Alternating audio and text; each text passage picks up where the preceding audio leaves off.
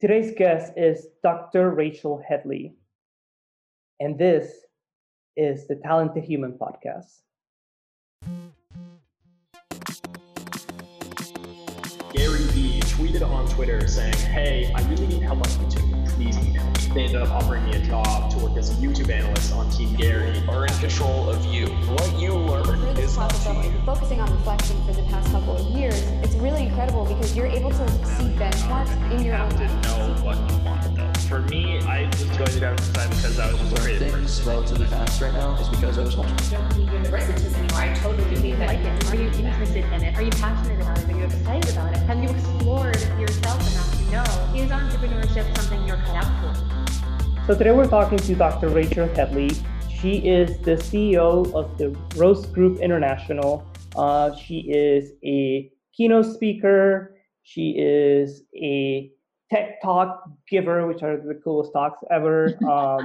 And she is, a human being with a talent and a PhD and a family and a life. And she lives in one of the most underrated areas of the United States, which are the Dakotas. She's in South Dakota. She's joining us from there.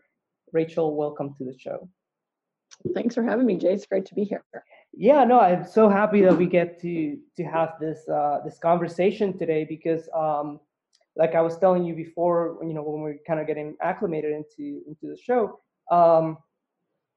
I've shifted a little bit of the focus for this season on the conversations to talk to the people that have, gone through and give value to our listeners. And, season one, we focus on the young, up-and-coming entrepreneurs and people who are creating and doing amazing things, to create a life that they want. So now let's talk a little bit with the people that have done that. And you are an entrepreneur yourself. You're running a business. You have a family. You get to travel. You have, and at the same time, you've gone through, I'm pretty sure, some successes and some failures and some moments of I gotta pull my hair to the sides and scream a little bit and grab 3 bottles of wine and think about it next day. Yeah, lots of wine. Yeah, lots of wine. Yes, yeah. Which is not a bad thing. Oh no, it's a coping mechanism for sure. Yeah, maybe we should dive into that. Right. Yeah, that's a whole different show. That's a different show. Yeah. Sometimes it's in celebration. It's not always to cope. So absolutely. So let's get started. Let's talk. Let's tell our audience a little bit about you and what you actually do and how you got to where you are today. Well, that could be a really, really long story. So I will try to hit the high points, knowing who your audience is. But I never planned on being an entrepreneur, I guess, is the one place to start. So I'm sure there's a lot of people that are listening that are like, well, I'm not really sure this whole entrepreneur thing is what I'm about. And frankly, even now, after I've been doing it for 6 years or so, after having a career in aerospace, I'm still not really comfortable with the title, because in a lot of ways, entrepreneurship tends to be about struggle. It tends to be about, eating ramen and not having any money and living out of your car when, when things go bad. And that is just not, and frankly, wasting money. So on the other end, if you happen to get lucky and get a bunch of investment, there's a lot of waste, and you hear about all these companies spending all their investment money on fancy cars and golf clubs and all that stuff. So I'm not really that comfortable with that title even today, because for me, it took a long time to meet entrepreneurs that I really respected and liked. So I just want to reassure people that if you're in that boat, you get to be the entrepreneur you want. So what we set up for me was, I have a daughter, I own a beautiful home. I have a nice car. I don't have a nice car. I'm not driving a Maserati, but I have a new, nice car. And, it's one of the kind of boundaries I set as an entrepreneur was, I have to make a living in a way that fulfills me and doesn't make me crazy. Now, that doesn't mean that some financial times were tough. Trust me, we've had those for sure, but we never, ever allowed our quality of living to go down because of it. So I think that's a really, really important thing to mention for your listeners. And I came out of aerospace. I was at the end of my career, I was the operational science officer of a NASA USGS mission called Landsat. And you've all seen the data. It's on every single app that you've ever used for mapping. When you turn on the satellite button, there's a lot of aerial photos on there, but the base layer is always Landsat data. So that was a really exciting part of the arc of my life. But now I'm the CEO of a consultancy that actually helps people deal with change and embrace change in a way that is productive, thrilling, exciting. And whether that's in a merger and acquisition environment, whether that's an entrepreneur group that's trying to build up into a bigger company, all of those kinds of major transitions that we all have to go through, my company helps guide and facilitate those transitions. So that's sort of some of the highlights. That's very interesting. I'm 100% honest with you. I remember seeing on your profile that says you are an official member of Forbes Coach Council, and I cringe with the word coach. Right.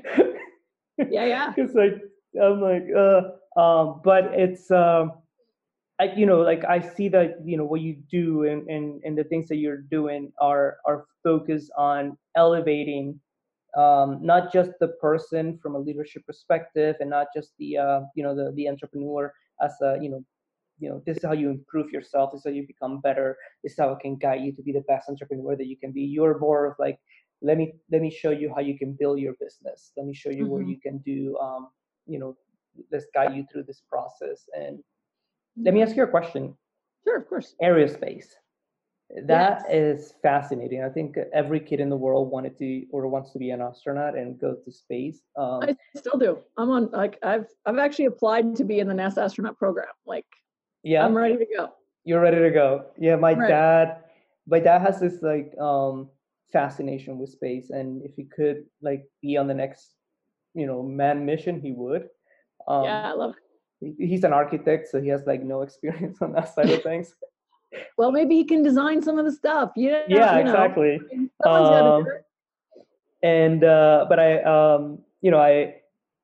I remember when we were doing some like state planning, and I asked them like, how do you guys want to handle your, that tough conversations? Like, if you guys, when you guys pass, how do you guys want us to handle that? And my dad's like, well, I want my ashes thrown in space.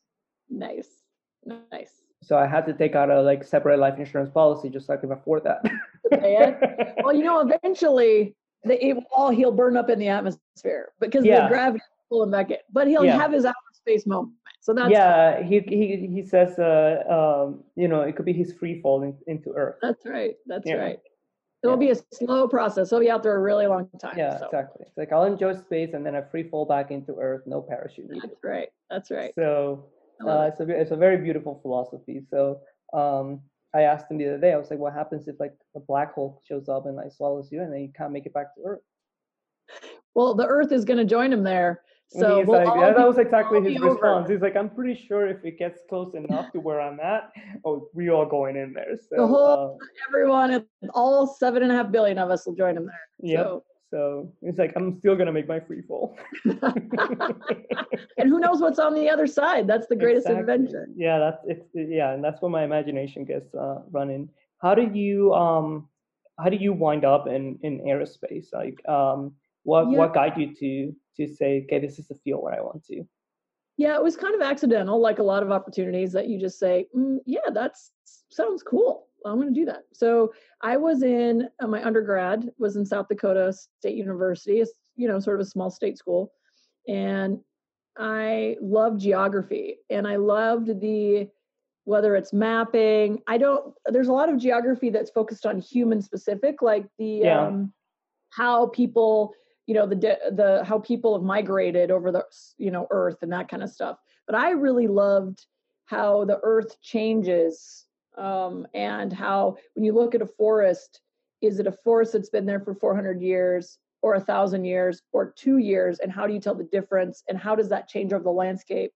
And I love that side of of geography called biogeography. So it's kind of a marry between biology and geography. And for people in the U.S., that's a kind of a not really a commonly known field.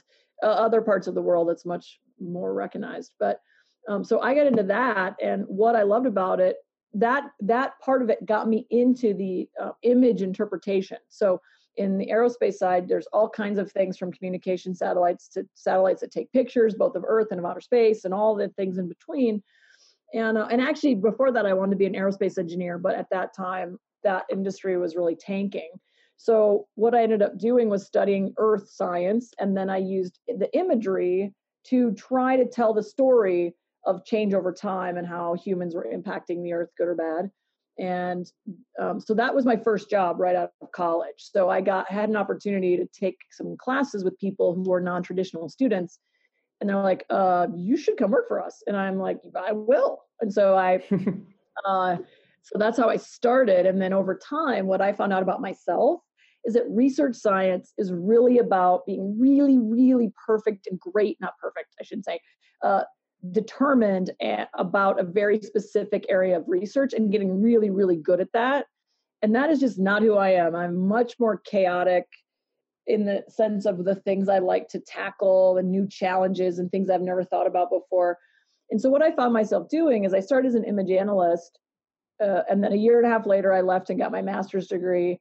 I got that done. And then I went and worked for the United Nations Environmental Program doing like that sort of assessment of like a disaster happens in Honduras and Hurricane Mitch 99. And then, okay, what changed because of the hurricane? How do we deal with all the money, the donor money coming in from all over the world? So I worked with that organization for a little while. But so I kept sort of doing kind of the same thing, but I kept moving around because I just got bored. And that is not a sexy thing to say in the industry. I'll just tell you, people don't like people who can't settle, right? But I love millennials are like giving us all this freedom to choose and to demand what we want. So I love it. And then over time, though, I took an opportunity to get my PhD, then I came back, and then I got a chance to but I was still in that image science side of the house. And so what I was invited to become the data acquisition manager for the engineering side of the mission, so the operational side where we're actually flying the spacecraft, dealing with ground stations. We had 26 international ground stations, 40,000 users, calibrating all the physics part of it, calibrating the instrument and all of that stuff. So we did all of that on the operational side of the house, and I was invited to join their team. So that's kind of how I managed to get up to the operational, and then I was sort of moved into this operational science officer role about a year after that. So that's how I ended up there. Yeah, that's it's actually very interesting. I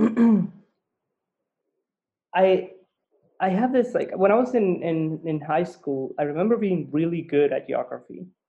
Mm-hmm. Like, that was, like, one of those topics. Like, that in biology, I could just, like, breeze right through it. Wow.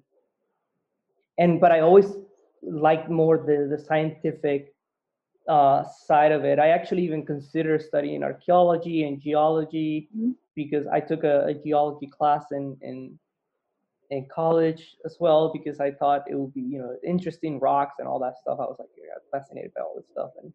And but on the other hand, I've been thinking about this, and because this whole thing with the fires in Australia and in the Amazon, and, you know, we know how, you know, from the biological standpoint, we know how the Earth can, you know, recuperate from it. Like, the trees will have a rebirth, and it's almost like if it's part of nature's cycle for it to happen. Mm-hmm. Not at the scale that is happening, but, you know, fires are part of the process. And mm-hmm. from a geographical standpoint, this is a question that's like, this is a personal question. From a geographical standpoint, how do you see climate change, the effects of climate change on a geographical standpoint? Like, if you have thought of it or not. I don't. Well, yeah. It's a complicated. It's one of those questions. Right. It's like, yeah, we can really have a long conversation. But essentially, you're right in a lot of ways, in the sense of it's all natural cycles, right? I mean, there is nothing that you and I are going to see in our lifetime that has not happened to the Earth before. Yeah. So that is not really the question. The question, it becomes more complicated when human behavior that's creating climate change, it's creating a lot of pollution outside of greenhouse gases, but also other kinds of pollution. When we start creating mass extinctions as humans, the thing I worry about is, yes, there have been mass extinctions before, but what I worry about is what are we losing? How are we damaging the world permanently? Because when we lose animals, we lose biodiversity, we lose certain genetics, we lose all kinds of things that we don't even know yet. And so, you know, when we talk about us creating animal and plant extinctions because of our behavior, that's what worries me a little bit. The Earth we can blow ourselves up and the Earth will survive. But it's, you know, it kind of gets to the how do we want to leave the planet? How do we want to leave it for future humans? If we're more human driven than sort of green driven, you know, what do we want our people to experience on the surface of the planet? And so, so that worries me, is the extinctions a lot, just because what we're losing can never get brought back. And I guess the other thing is, you know, I think that we could do better. And for me, I worry about the food systems, right? So right now we have people that grow a company, usually huge companies, frankly, grow the bulk of the food that's consumed, at least by the Western world. And those systems will get disrupted by these massive climate shifts that we think we're going to see. And so when we know we have tomatoes growing in California and in Florida, and they both have droughts, there might not be any tomatoes. And maybe that's not a big deal to you and me. Maybe you don't like tomatoes. But overall, what's going to happen is it's going to make the cost of food very, very expensive. And that always worries me on, you know, sort of social justice issues about trying to make sure people have food and have an opportunity to eat well and that kind of thing. So there are some kind of big systems that humans count on that will be disrupted due to climate change. And so that's the piece I think that we need to think about. Not so much whether the Earth will survive, because it certainly will. We'd probably be better off without us in some ways, frankly. But it's those human systems that we depend on for survival and health that I think are important. That's very interesting. Where do you go from that, man? There's a huge amount in there. Good luck. Yeah, well, here's the thing. I started thinking, you know, like the entrepreneurial mindset here got me thinking a little bit about, you know, our audience and how important do you think it is for entrepreneurs like me, like yourself, to truly say, okay, fuck sustainability, okay? Because it's just a fluff word, at least for me it is. But what real actionable measures can I implement in my business as I grow it to make sure that my actual contribution towards having a better planet and leaving a better planet for the future? I mean, I don't have children or anything like that, but I do have nephews and nieces. Sure. Who I'm like excited for them to see them grow, and like especially in this world of technology and future robots and all that stuff. So like, I'm excited for them to be able to enjoy, you know, a lot of things, and you know, sometimes scares me. Like I remember going to this lake when we were younger, and then it's not there anymore, and that frightens me. So like. You know, how important do you think it is for young entrepreneurs to truly, like, not just because, you know, it's trending on Instagram or Twitter, but to truly say, okay, well, I have to make sure, just like as we talked about before, like, you know, with our mental health and all that stuff, like how do we make sure that we see those numbers? So it's because you talked about, you know, those hidden losses, you know, where, you know, this is how much this is actually costing to your company if you're not, you know, let's say green enough. Right. Well, I think, you know, the interesting thing, Jay, is that we all have a different way of seeing the world. And what I mean by that is, so part of what my company specializes in is understanding how, like, some people only want to do the things that are trending on Twitter and Instagram because they are people that love to be a part of a movement. Now, I love, and then we also look for people that are much more, and we call those people team driven. They want to be a part of a bigger message. And then we also have people like you, which I love. You're like, I don't even care. Fuck sustainability. What the hell does that even mean? You know, so you're more self-driven, which means you don't want to do the trendy thing. You want to do the thing that you think is right, whether it's trendy or not. Mm-hmm. Right. So, so what we have to kind of do is be self-aware of, like, if I'm a person that loves that team-driven, social-driven activities, the best way for me to do it is to join something that's happening that I feel will make a difference that I'm committed to. Maybe that's being a vegetarian. Maybe that's having a company that supports vegetarianism. I'm a meat eater, so I have no judgment either way. But the other things to do, like my company, we're partnering with a construction firm to build our own building in town. And it's going to be a net zero building, which means it makes more energy than it uses. It's going to be super insulated, so it minimizes the amount of fossil fuels we have to use. So there's ways that we can support people and support the environment in the way that's very practical, that doesn't necessarily change the way we have to have a quality of life. And I think that's where the sustainability environmentalism kind of goes wrong, is that you have these, like, people yelling about, you know, their one issue, and that doesn't really appeal to everybody. So what's a practical, like, we work, one of my clients, he has a philosophy called practical sustainability, because also he's super green. He lives off grid, but in this beautiful home that's totally off grid. And so he hates that word too. The whole greenwashing, call everything sustainable thing, is, he thinks, is total bullshit. So for him, it's like, what do you do every single day that's small, that if that's what you want to accomplish, you do it, whether it's if anything's closer than a mile, you walk it or bike it, or minimize your travel. So for me, when I travel all over, which is a huge, CO2 emitter, right? Yeah. Greenhouse emitter. But what I try to do is I try to group my clients. So if I get a client in Atlanta, I try to connect with other clients in Atlanta. So I can fly to one place and have multiple clients there instead of Atlanta, Minneapolis, Toronto, Vancouver. Or what I do is I try to find a consultant there who I can work with, so I don't have to fly there as much. Or I do video conferencing.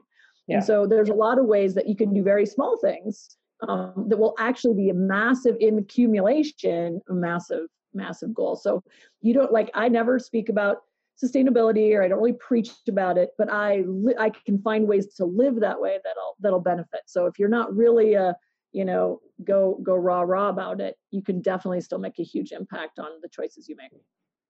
Yeah, one thing is that the conversation in the United States about rail travel, you get one side that says, do we have the infrastructure? I think we do. And we just need to, like, fix it a little bit. Like, I lived in the Northeast for a very long time, and I lived in New York, so having a car was kind of pointless. Yeah, you don't want a car in New York. So but I remember basically taking a flight from New York to Boston. Mm-hmm. That's an hour flight. Yeah, you don't even reach cruising altitude. Yeah, exactly. It's like, and then land. So I remember, like, the when I started taking the Amtrak to Boston, it's a 4-hour train ride. It's nothing crazy. And, like, if you take the express line, it's, like, even faster. So, well, and by the time you get out to one of the airports, get in line for TSA, be there an hour early and all that junk, it's just as fast, right? Yeah. I mean, yeah. So it's like, it's the same. And that's like, well, and now that I'm in Europe, I get to use more, rail travel. And of course I still fly. For example, like the other day I needed to go to meet some friends, and it was a short trip, and there was some professional client meetings and all that stuff happening in Zurich. So that is literally the flight to Boston in a nutshell. Like, it's super, super quick. And you're in Zurich, basically like an hour and a half or so flight time. They tell you 2 hours, but you basically gate to gate, you're there in an hour and a half. So, but that's part of the magic. Yeah, but you have to be practical about it, right? Yeah. Like, so, if you do extreme, you'll never do it, and then you just kind of throw the towel in. So because for me, it's like, okay, so if I'm going to Zurich on holiday, then I'll take the 8-hour train ride from Berlin to Zurich, or 6 hours or something like that. Whatever it is. But if I'm going, for 2 days for where I have to, but like, I have the opportunity now to go for an event and a couple of business stuff in Prague, and Prague is 4-hour train ride from Berlin. Right. I'm not gonna take a flight. That's 4 hours, and this is a train where I know that I got Wi-Fi and all that stuff. I can leave early and still have the day, or leave late in the afternoon and get there in the evening, and then still have my days to work and operate. Right. But like, I was on holiday-ish, waiting for my visa to be approved to be in Berlin and all that stuff. And I was living in Turkey, and then I went to Romania, and that was for the holiday season. Mm-hmm. So I took a 21-hour train ride from Istanbul to Bucharest. Cool. Instead of taking, which was more expensive than taking the flight. Yeah. So, and the flight was 2.5 hours. Yeah. Instead of, like, I just went through like this craziness crossing Bulgaria but it's so beautiful, and then you get to experience like something that was like the norm years ago, and then I also took a train instead of like flying from Bucharest to Berlin. I took a train from Bucharest to Budapest, and then I flew from Budapest to Berlin. Yeah. Might be safe for airlines too. I mean, there's lots of things that go into that decision, right? Yeah, exactly. I mean, this was more of a financial one, because for some reason the flight from Budapest to Berlin was €89. What? Yeah. You can't say no to that. Holy cow. And then the flight from Bucharest to Berlin was €500. Oh yeah. And then the train ride from Bucharest to Budapest was €45. So I was just like, this is a no-brainer. Right, slam dunk. Yeah. And just the, EasyJet canceled my flight when I got to Budapest, but that's a different story. Oh, man. Ended up to like start. I was on New Year, on the last day of the year, on December 31st. I'm like, imagine on December 31st, you get to the airport and your flight's canceled. There's no other flight, and now you have to find a place to stay. Accommodation, right? On New Year's, on one of the most popular cities in all of Europe. Right. Yeah. Sounds like fun. I couldn't find a hotel for less than $400 a night. Wow. I ended up like, I didn't get accommodation until like, mind it, this happened at 7 a.m. in the morning on the 31st. Oh, I didn't get accommodation until almost 10 p.m. on the 31st. What? That's crazy. And that's because like I went through like I don't know how many Airbnb cancellations, and it was the nightmare. But I've been doing all this stuff to reduce, because I do travel a lot and I love it. I love to be I spent 4 months in Bali, and I spent time in South Africa as well. So sadly I can't take a train to Bali or a train to South Africa. Right. So I have to flight. So the long haul flights I'll take, and then how do I reduce? Within Europe I just prefer to do train ride travel. Yeah. Mm-hmm. Or even buses. Even but I feel like the train is better because the trains are electric and not. The emissions from the bus. Well, yeah. The tricky thing too is that I was just at an aerospace event in south of San Francisco at a NASA Ames, and we're talking about vertical takeoff and landing you know, sort of air taxis and electronic, like they're all electric because the noise would be too much if they weren't. But again, you have to worry about where's that electricity coming from? Is it being generated by fossil fuel burning? In France, it's generated by nuclear power.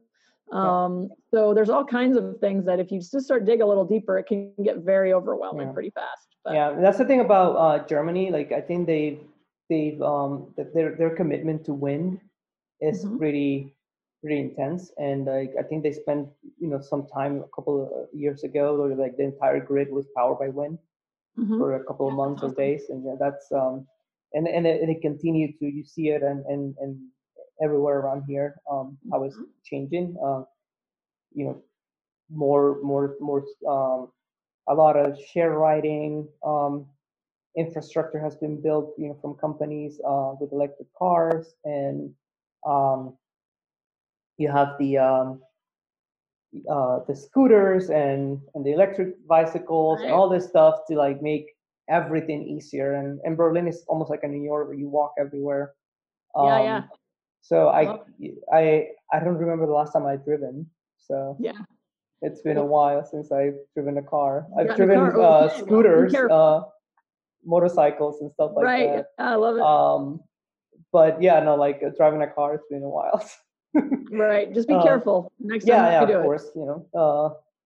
It's. I was actually like considering getting my driver's license here in Germany, and it's not as easy as it is in the U.S. I bet it's pretty tough. I mean, Germans are, not known for their like relaxed attitudes towards people. Actually, they're actually very relaxed people. Like it's funny because like they're just very well structured. As long as you're on time. Yeah, relaxed. It's like if you're structured, then they're happy. If you're organized, they're happy. Yes, yes, exactly. But yeah, no, it's it's like. It can cost you like 2,000 euros to get your driver's license because you still have to go through. You still have to pass the test. That doesn't get you past the test. So. Yeah, exactly. Like, well, it does get you past the test because basically the cost of it is like you have to take classes to drive. Oh, sure. So, I know, but you still have to be successful at that. Yeah, exactly. Right. So, they won't let you take the test unless you approve the course, So, and if you don't approve the course and you have to take it again, that's more money. Oh my gosh. And if you just stick to scooters. Yeah, exactly. So that's what I've been doing. I've been using my international driver's license. That's right. Just do it. Yeah. But when we were talking earlier, I told you that I wanted to put a little bit of focus on mental health. And we kind of like, you mentioned some stuff that you do for the businesses that you help and the companies that you work with.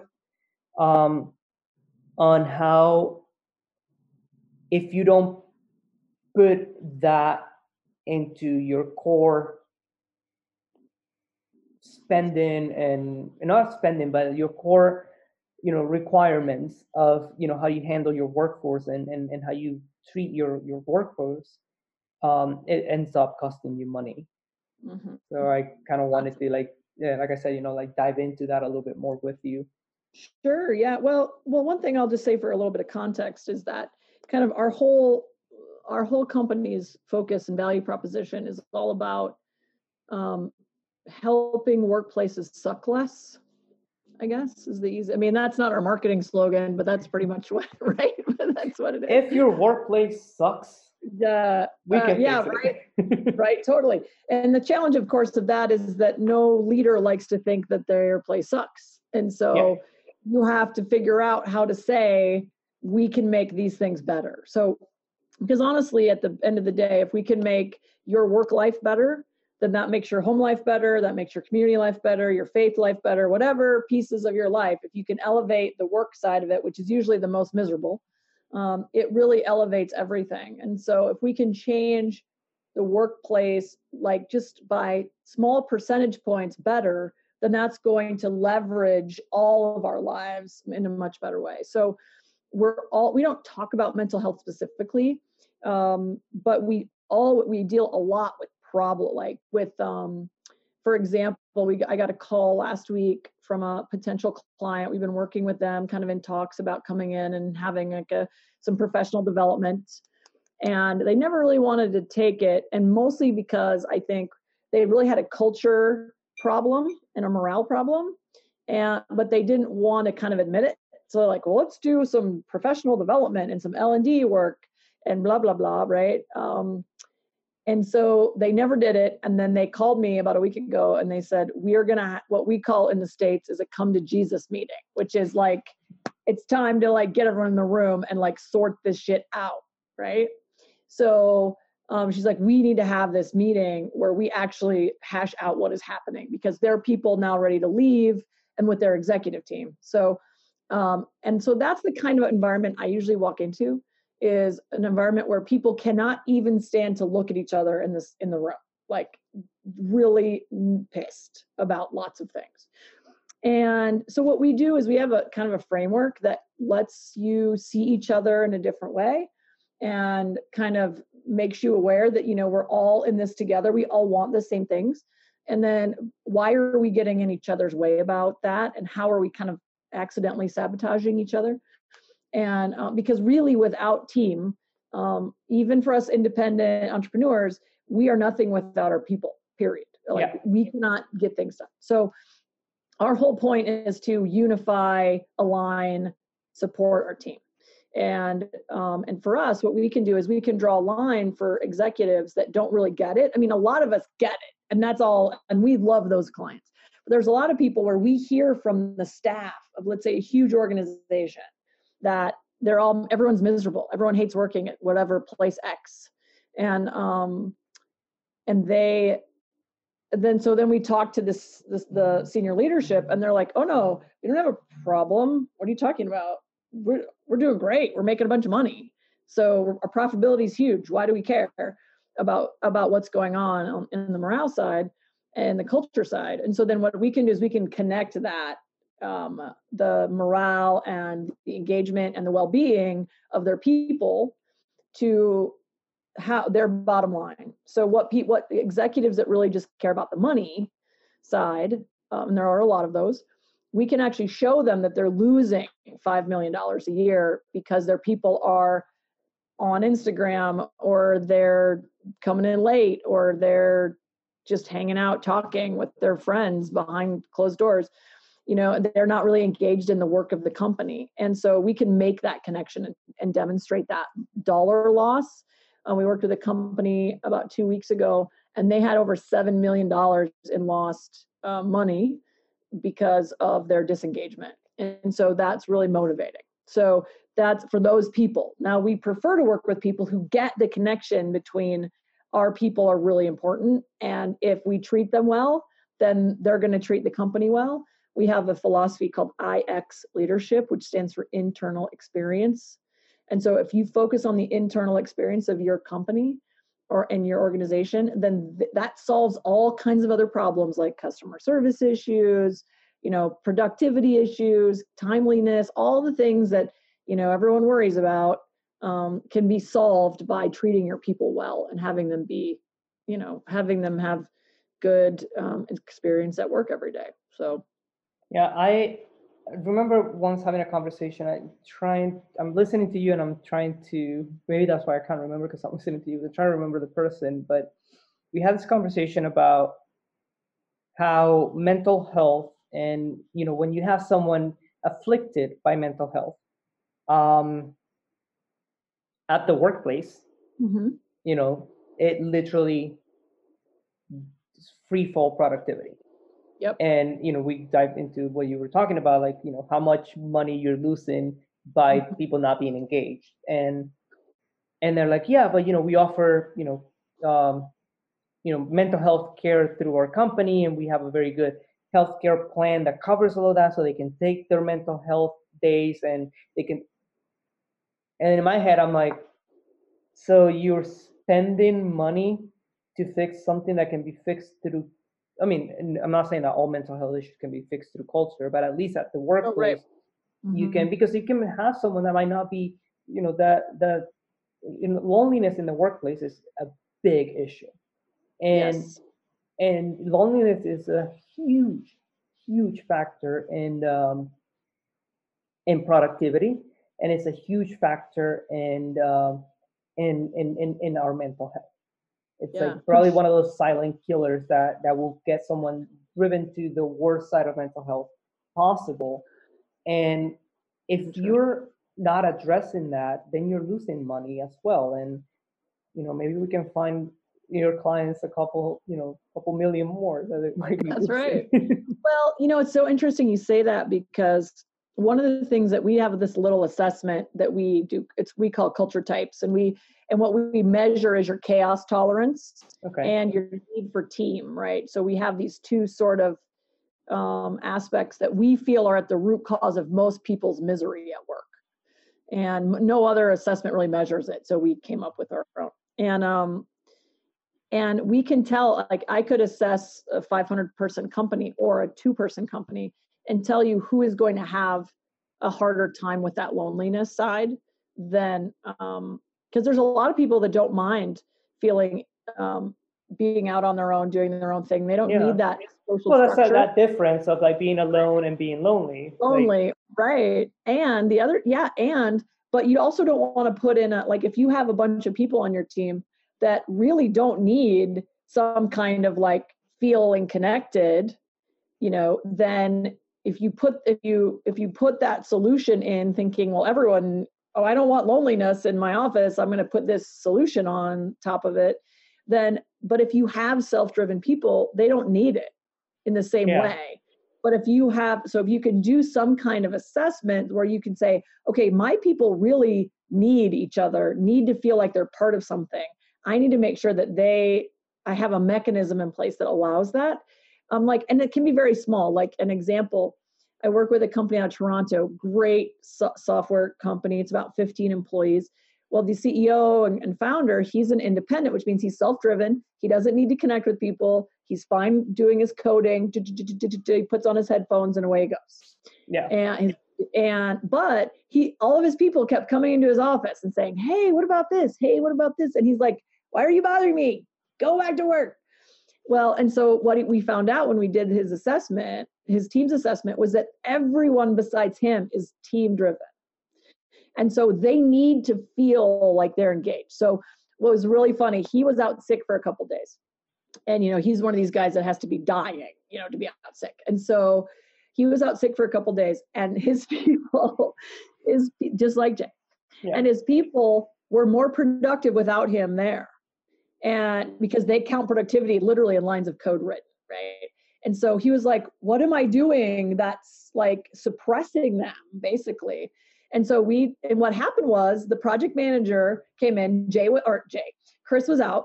The project manager came in and said, okay, everybody, we're all in this together. Chris is out. How are we going to get this work done?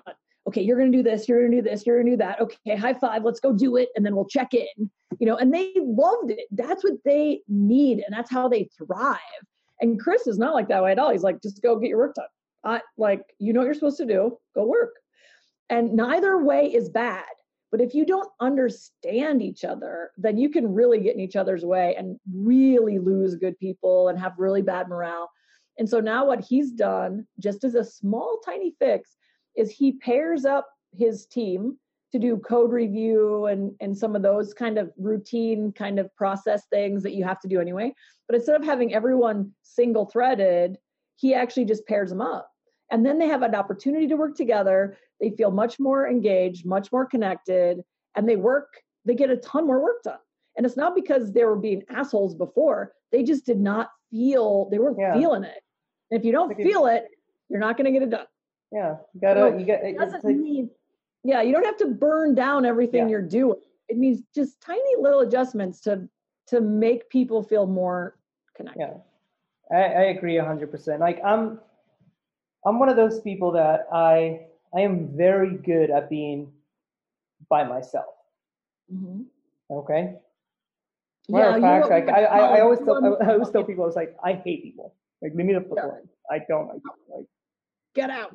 I mean, I always say that my claustrophobia or my mild claustrophobia comes from like, why am I close to people? Like, Right. Too many people. Like, I could be okay in a tiny room, but trap me in a tiny room with a bunch of people. Right. And you'll see me lose it. Like, yeah. But you know, it's so interesting that you make that comparison, because so many people equate self-driven, which is what we call it, with introverts, right? Yeah. But that's not it at all. It's not about introvert, extrovert, or liking people or not. It's about how you like to work or how you like to be. Yeah, exactly. It doesn't mean that you're not super outgoing. It just means that you don't like to do the thing, you know? Yeah, like for me, it's like, I love being by myself, but I also like feeling part of things, being a part of something. So I could be a part of the team, but when I need to, I will put the headphones on and do my coding and like leave me alone. Right. But yeah, so like, and that got me. It's funny because it's one of the things that got me thinking about, you know, the topic of loneliness a lot more. I had a conversation last season with a really great friend of mine. Now a great friend of mine, because like I met her briefly, knew about her in New York through a friend, and then like it's like, oh, you got to meet Jillian, and Jillian is great. And they told me about this thing that she was in this book that she was writing called Unlonely Planet. And I was like, that's a fun name. Yeah. So I was like, I gotta talk to Jillian about this. So, and because I was thinking a lot about the loneliness thing. I was in Cape Town at the time, and I was trying to figure out where I was gonna go with my business. And I have such a nice group of people here in Berlin that I can bounce up ideas off and like get motivation and like feel like a part of like something. Over there, I was not having that. And while I was okay being, you know, and traveling by myself and doing things by myself, that moment it got me to a point where I was like, I miss my people. Yeah. I need to have my people around me because I feel like I'm not included. And then like we have group chats and all this stuff, and all of, you know, the information that's, you know, being passed around, and then you're like, oh, I want to be there. Like, I want to do this. So like, it gets you that moment where you actually don't feel like you're a part of something, and that can happen in an office space, like you said, if you don't make a, you know, a small, you know, adjustment. Well, and that's what, thing. Yeah, we had a friend of mine. I was just on the phone with her before our call, and we do similar things. She uses some of our techniques and vice versa. And so she was kind of giving me an update on a client she had yesterday. And there was a CEO who's been in the business and in very powerful roles and he's in like a $750 million a year company. So big company. And he said that he actually had tears in his eyes at the end of her session, because he said he has never felt heard before. He has felt lonely his whole career. And so it is definitely not something that's specific to small people, small roles, or independent entrepreneurs or small companies. It is, and he was literally overwhelmed. And that is really the piece that, you know, because if you can imagine, Jay, that like this guy who is probably a white guy who has been in these roles forever, he doesn't feel, he feels lonely. So he probably doesn't even occur to him to help other people not feel that way. Do you know what I mean? Like that's his whole experience probably. And so it doesn't even occur to them to think about, how can I make this not happen? Because that's just how it has been his whole career. So it's like, and I think that's part of the psychological effect of the, you know, what loneliness does to us, because it's one of those things like, you know, you feel it, you know, you have it, you can't talk about it because maybe whatever bullshit prevents you from it. Social stuff. Yeah. And also you don't know how to fix it. Yeah. Because, well, you don't understand it yourself at a high level. And I am of the mindset, like the term CEO scares the bejesus out of me. Why? Okay? Just like the founder term makes me cringe, because I think everyone's a founder. If you have to open up a business, guess what? You funded a business, so that makes you a founder, right? But honestly, so, do you know how few people actually do that? I mean, it feels like for you and me, every other freaking human you run into is a founder, right? Yeah, that's because that's the pond we live in. Yeah. I can guarantee you that there are more people who are terrified of that than who want to do that. Yeah. Because we don't have the numbers. So I'm all for founding businesses. I just don't like the word. You're so independent. It's hilarious. Yeah. Independents don't like to be pigeonholed. So they don't like to be labels. They don't like to be called anything. I love it. Yeah, I think when people say, oh, you don't like labels? I'm like, no, it's not that. Okay. So I'm going to, it is that you don't like that. That's what it is. So I'm going to promo my book here for a minute. So I want you to get I will send you I think I have an Audible version or a Kindle version or something since you're in Germany. I will have my GM send this to you. And I want you to read the section on independence because you will laugh your butt off. I will take you on it. Oh my God, how does she know me? I'm like, because I do. That's just what I'm good at. That's what we do. I just want to be like, I honestly, I think I'm redoing the LinkedIn page for my company and I'm redoing all my LinkedIn. So because now, we have a new name, new branding, new everything. And I'm like, okay, so what's going to be my title? And I've been thinking about it, Oh God, you're making up your own title. What are you going to do? I am making up my own title. So I am going to be Chief Human. Okay. And not Chief Human Officer, so it's like CHO. There's no officer. No. Chief Human. The head human in charge. That. Or just human. Just Jay human. Flores, CEO Human. Right? Yeah, right.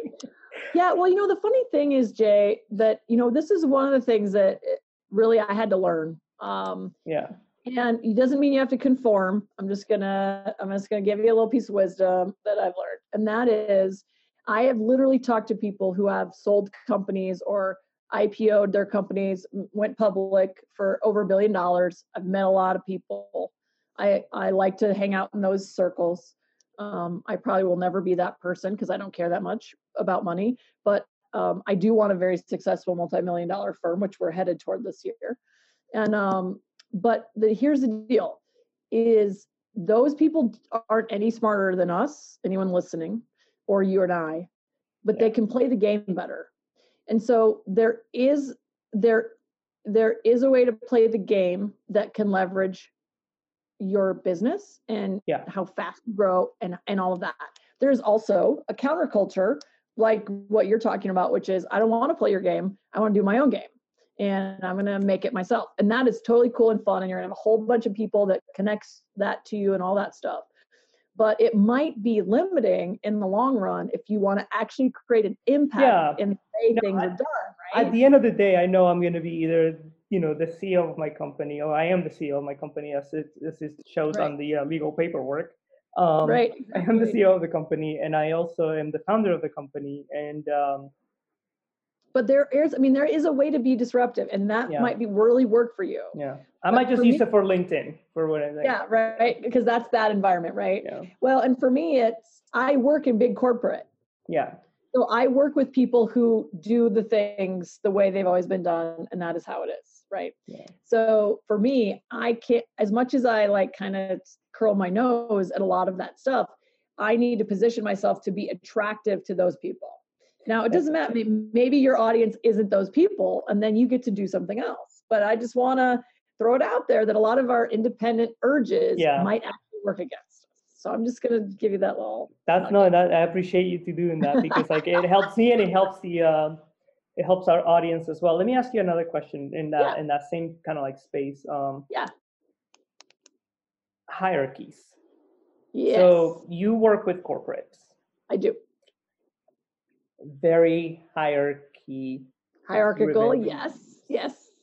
What they are, right, or charts, and then you go into work with a startup, a small company like the Toronto companies, 15 people. Yes. That's not a corporate; that's a small company. Yep. That might not have this hierarchical. They don't. Yep, it's very flat. Because sometimes I'm not gonna bash on hierarchies. No, that's okay. At a high level, but I know that there's times in your company where that has to be understood that, we don't want to focus on a hierarchy thing. Well, we know who does everything and everyone knows you know, that everyone plays a role within a team. We're a 53-man right. team, or 53 men and women team of football, and a coach, you know? Right. We gotta, you know, we gotta understand that everyone has their responsibilities, not because there's a hierarchy, but because there's right. responsibilities. It's defined. Yeah. How do you, like, when building culture and like creating, like, you know, fixing morale? Yeah. How do you like attack it to the corporate level, and how do you attack it to the?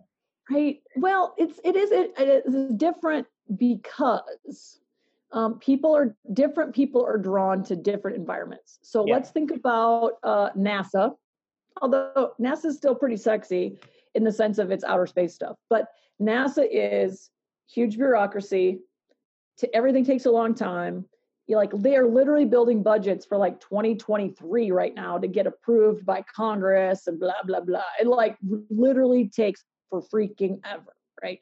And then they have to contract with people, private industry, to help build stuff, and it just takes forever.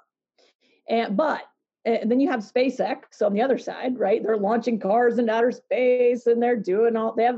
Their things called Dragon, right, or whatever. It's all yeah. sexy.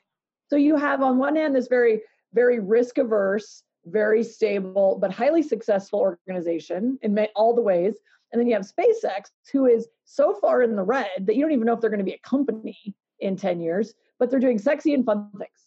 So you can imagine that if you're an aerospace engineer and you're sitting trying to decide what company you want to work with, different people will be attracted to the NASA yeah. than to the yeah. SpaceX, right? So when we work with startups, i.e. SpaceX, people tend to be much more chaotic, much more okay with unspecified roles and responsibilities. They're much more pivotable. They're much more adaptable. And so that's why flat organizations work for startups, because they're attracting people that are much more nimble, much more willing to change, much more willing to pivot. So they are attracting those kind of people. Like my Toronto client, everybody but one was chaos, what we call chaos tolerant. Okay. If you look at NASA, almost everyone there is going to be order tolerant. They are going to be very bureaucratic, very routine, very everyday, very, this is the way we've always done it. Why are you changing things? That's who's attracted to NASA, right? So if I'm called by SpaceX or called by NASA, it's a very different kinds of solutions. So it's mostly because the kinds of humans that are in those organizations are very different usually. So that's why it's, knowing this stuff about people is so critical to morale and culture change. I would kind of end up playing this kind of little game, this entrepreneurial game that's forming in my mind.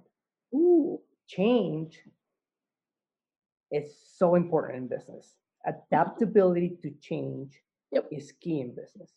Yep. How come the people at NASA are so like, No, change. Why are we going to change it? What, and how do, well, because, you know, what would be the result yeah. if someone like, say, Elon Musk came yeah. into NASA and disrupted the leadership completely? He would be crushed. Yeah. Literally, he would be crushed. Yeah. Is that because of the entity that NASA is, or is that because of government influence? It's because of the humans that are there. Gotcha. So what happens is, if Elon was thrown into the middle of NASA, right, what would happen is he would be like pushing for change and all this crazy shit. And everyone else would just be like, no, you cannot force people to work for you. So you have to be able to connect with who they are, what they value, and how they like to work, and create an environment that allows them to thrive. Elon sucks at this. In fact, even in his own companies, if you look at like any kind of write-up about how his companies are successful, almost always there's a vice president of blah, blah, operations or something that has to translate Elon crazy into something that other humans can adapt and take on and do. It's one of the challenges of Tesla, because I actually know some people that worked in the gigafactory for Tesla. And what Elon wants to do is be this crazy whiteboarding, everyone's adaptable kind of person. But in a manufacturing environment, you have to have people that are orderly, that do the same thing every day at the same way to get the quality you need, to get it out on time, to get it done well and on track.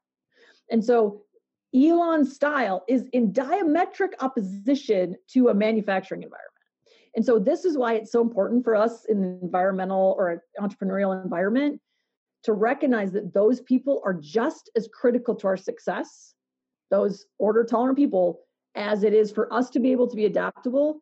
If we all have adaptable squirrels running around chasing the next shiny object, right? Who's going to be back in the office getting the shit done? Nobody. I actually thought at some point, like, would I work well with Elon Musk? Yeah. And probably not, because the two of us would just be crazy.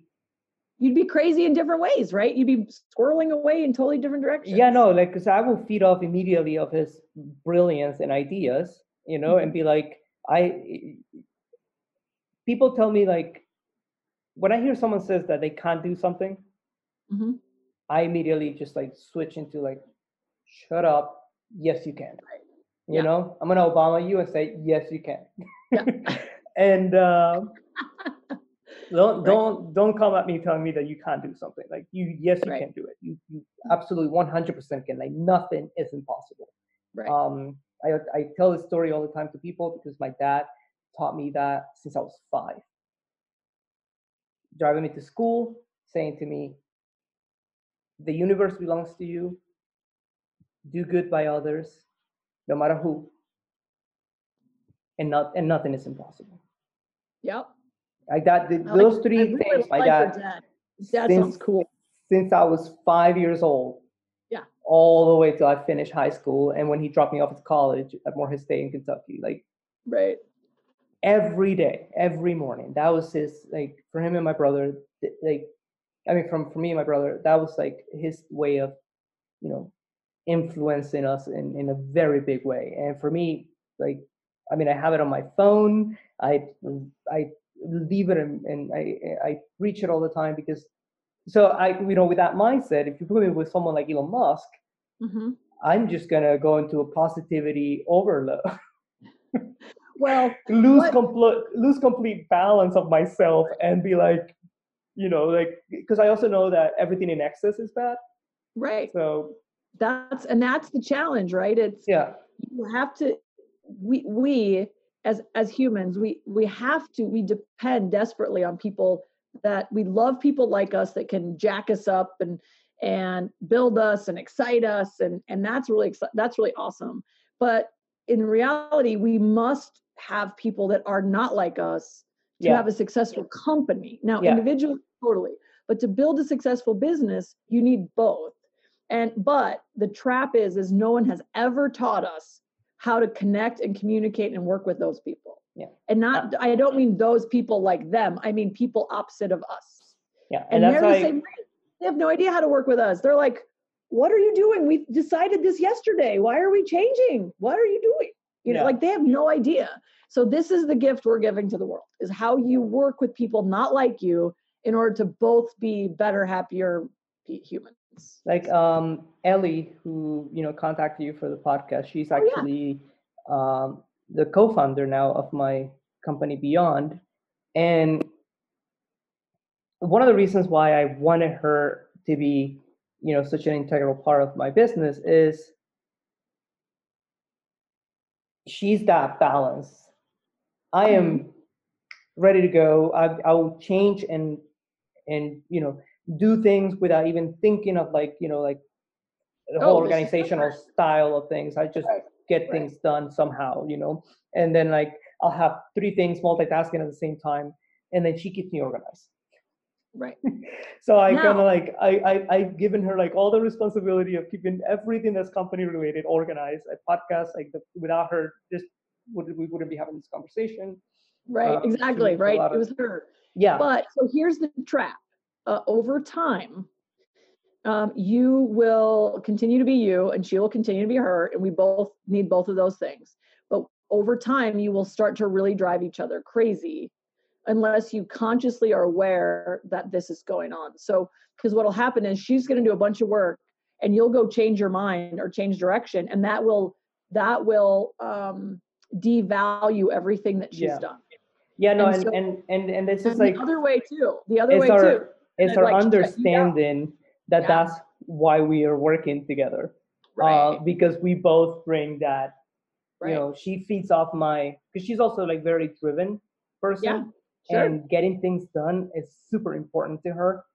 And you know, in that area, we both are the same. Getting things done are, you know, critical, and moving forward and innovating and creating, you know, making sure that people are happy, not just with the results of the work, but just overall communication within our team. It has to be all about happiness, and you know, we're both hippie and in that sense. But then she's like that organizational ruler. Like she's like, I'm all like, and she'll be like, no, this. Yes. You know, she'll keep things. And right now you value that a lot, and she values you a lot. But over time, you'll do things on once in a while that will, you'll feel like she's suppressing your need to be creative. And like you dismiss her need to be organized. That can become a real problem. Yeah. And we kind of make it, you know, right now we're kind of like both aware of those things. So understanding our roles. Keep remembering. Like I told her, like, I eventually just, you know, want to make sure that your, you know, operations for the business, you'll run that. And she's also very creative as well. So, and our creativity is very similar, the way that we love to create things and our taste and all that stuff, we kind of like mesh together. Like, but in the side of like saying, okay, well, how are we going to run the overall operation of the business? I want to make sure that I feel comfortable enough to trust her. And that's where that was like my whole thing, because like, I know that operationally speaking, I'm not as good, and I am very well aware of like my shortcomings. So I'm like, and I've always been like that person. Like I want to learn from other people's mistakes, because if I can avoid making the mistake, I'm gonna. Mm-hmm. There's a time also when I say, okay, well, I know it's the mistake, but I'm gonna make it because I feel like I need to. Sure. And so we've always like discussed this, like, because she also had this, she's very smart, she's very intelligent. So she's always like, she's like, well, you know, I don't want to step on your toes and I don't want you to step on mine. So we want to make sure that we have an understanding. And she's going to organize how you relate to each other. I love it. That's awesome. Yeah, no, exactly. Because like, for me, it's like, I don't, whatever. Like, at first she was like, oh, do you think this is good? I'm like, this is your expertise. Just go do it. Like, just let me know that it's like, done. Send me a manual, like, so I know. Like, I don't want to, because if I start putting in my thoughts and my ideas, then it's like, that's when you start clashing. And I'm like, no, I don't want any of that. So I'll have my GM send Ellie the book, and then you guys can figure out. Yeah, definitely. Yeah. I think I'm going to start, like a FedEx or DHL account so that I can have like, because everyone's like, oh, I'm going to send you the book. I'm like, oh, how do I send them? We'll send you the audio. Would you rather have an audio book or a Kindle version? Like a Kindle version would be better. Okay. That way you can see the graph. There's a lot of graphics that is easier on a Kindle. I kind of have like a lifetime Audible subscription. Okay. I'm not going to say why, but, I don't use it because audio. I love listening to podcasts, but I can't listen to a book. Okay. Being narrated, and for some reason it's weird. Well, a lot of books are boring, so that's why. Yeah. So I prefer either, you know, I prefer reading them, and Kindle. I was a purist and at first like Kindles, but with the traveling. I'd rather have a book. Oh yes. Yeah. But we can, you know, we've ordered books through Amazon from Amazon.de, so we could just send you something from Amazon over there. So I'll have Shelly on it. She'll figure it out. Okay, awesome. I may figure it out as you go, like Jay is, and she's a let's get this figured out person. Exactly. Like, you see, you have to have those people in the organization, because if not, you know. But we also butt heads a lot. Not a lot, but like, you know, it's like. I'm doing this thing, and then she wants to organize something. I'm in the middle of this thing. Don't, so it is tough. It is a tough, but it's great. I need it. I love that. If I don't have someone challenging me constantly or something that's pushing me to and then I become stagnant and routine. So in 6 months, I want you to email me and tell me how it's going. Oh, absolutely. Yeah. By that time, we should be close to Ellie's still putting up with you. That's what I want. Oh yeah. I told her, I'm not, she's I'm in it. I'm in for it. And we're actually in 6 months, we're probably going to be returning from our trip to Cape Town. So we're spending 2 months in Cape Town. Perfect. Randomly. We didn't really plan to travel together, but, it just worked out, and so the two of us are gonna be in Cape Town for 2 months, and it's gonna be interesting. That's my that's my winter home. Okay. 'Cause I go there in their winter, our summer here, because I'm the heat person. I'm a winter. You don't person. Like the heat. Yeah, I run hot already as it is, and when summer, I remember living in Miami and having to wear a suit. Miami is miserably hot. Yeah. I will give you that. Yeah, and then New York as well is humid and disgusting. In New York, showing up at a meeting in New York sweating is it's actually etiquette. Yeah. It's a etiquette. It's you're walking everywhere. So exactly. And it's 90 degrees outside, and it's humid, and you're in the subway, and it rains. The only person I know that goes to winter places. It's everyone else I know is switching summers. Well, the thing is, I San Francisco weather? Oh, yeah. That's my kind of weather. Yeah? Cold. Cape Town is kind of like that towards the winter. June, July, that's the kind of weather they get there. It's not fully cold. It's kind of 50s and 60s, 70s sometimes. Mm-hmm. So it's a good time to be there. So to me, it's this is perfect. They put me in a place. Don't have to deal with the tourists because no one comes. Exactly. And you get to experience. Cape Town is such a beautiful place.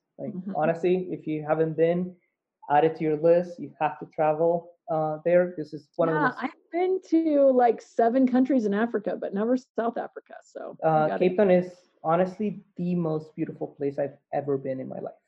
Awesome. Okay. Well, I'll put that on the list for sure. It's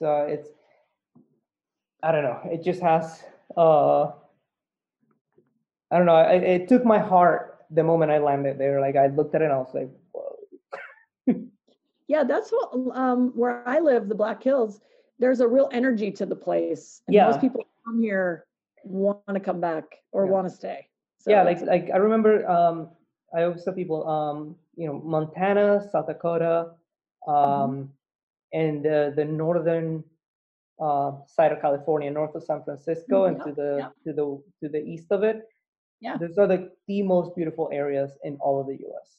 Yeah, and it's hard to compare. Yeah. I mean, I remember I went to New Zealand a few years ago, and everyone's like, "Oh, New Zealand, it's so amazing," and it was beautiful, but I didn't think it was as beautiful as some of the parts of the U.S. that you just described. So it's Americans don't travel that much. So it's they go to one place and that's the prettiest place I've ever seen. Well, I think this has been one of the most interesting conversations I've had in season 2 far. And I talked to a neo-Nazi and then former white supremacist. The reason why is because we don't have any of that dark shit, right? Yeah, we cover a lot of business stuff, which I've been wanting to do for the season, and I've been working with a lot of people and talking to a lot of people on education side of things and the mental health side of things and the social media side of things. And, to have this very business driven conversation has been amazing. I want to thank you for being on the show. And maybe we can make it happen again at some point. I know that I sent an email also to Meg. Oh man, I can't wait till you talk to Meg. She's my co-founder. Yes. And now she's my COO and head of training. I love working with executive teams that are really just broken, and that makes everything else broken and all that. She loves working with frontline supervisor, young, new leadership to help them avoid some of the traps, kind of like what you were saying, like if I can avoid some stuff. So she loves working with teams that are young and just figuring things out and what they can avoid and actually start them off on a better foot. So we kind of work on both ends of the spectrum a lot. And she's a hoot. You will really like her. So she will, and so will your listeners. We're very different, but it's sort of like you and Ellie. We're very different in a lot of ways, but she's very like how we align on getting shit done, changing the world. Like we're really like we work our asses off. Like all of those things are very much in alignment. And the fact that we get along as well as we do is sometimes like amazing, but we work really hard at it too. So we kind of practice what we preach, I guess. So well, she's great. You'll love it. The feminist in me is all excited because I love when women, you know, who I always say people like women should be running the world and not us. Oh yeah. That is, I mean, look around. We definitely need some women in positions of authority. Yes. That is. So, all right. Thank you for being on the show. This has been amazing. Thanks, Jay. It was great.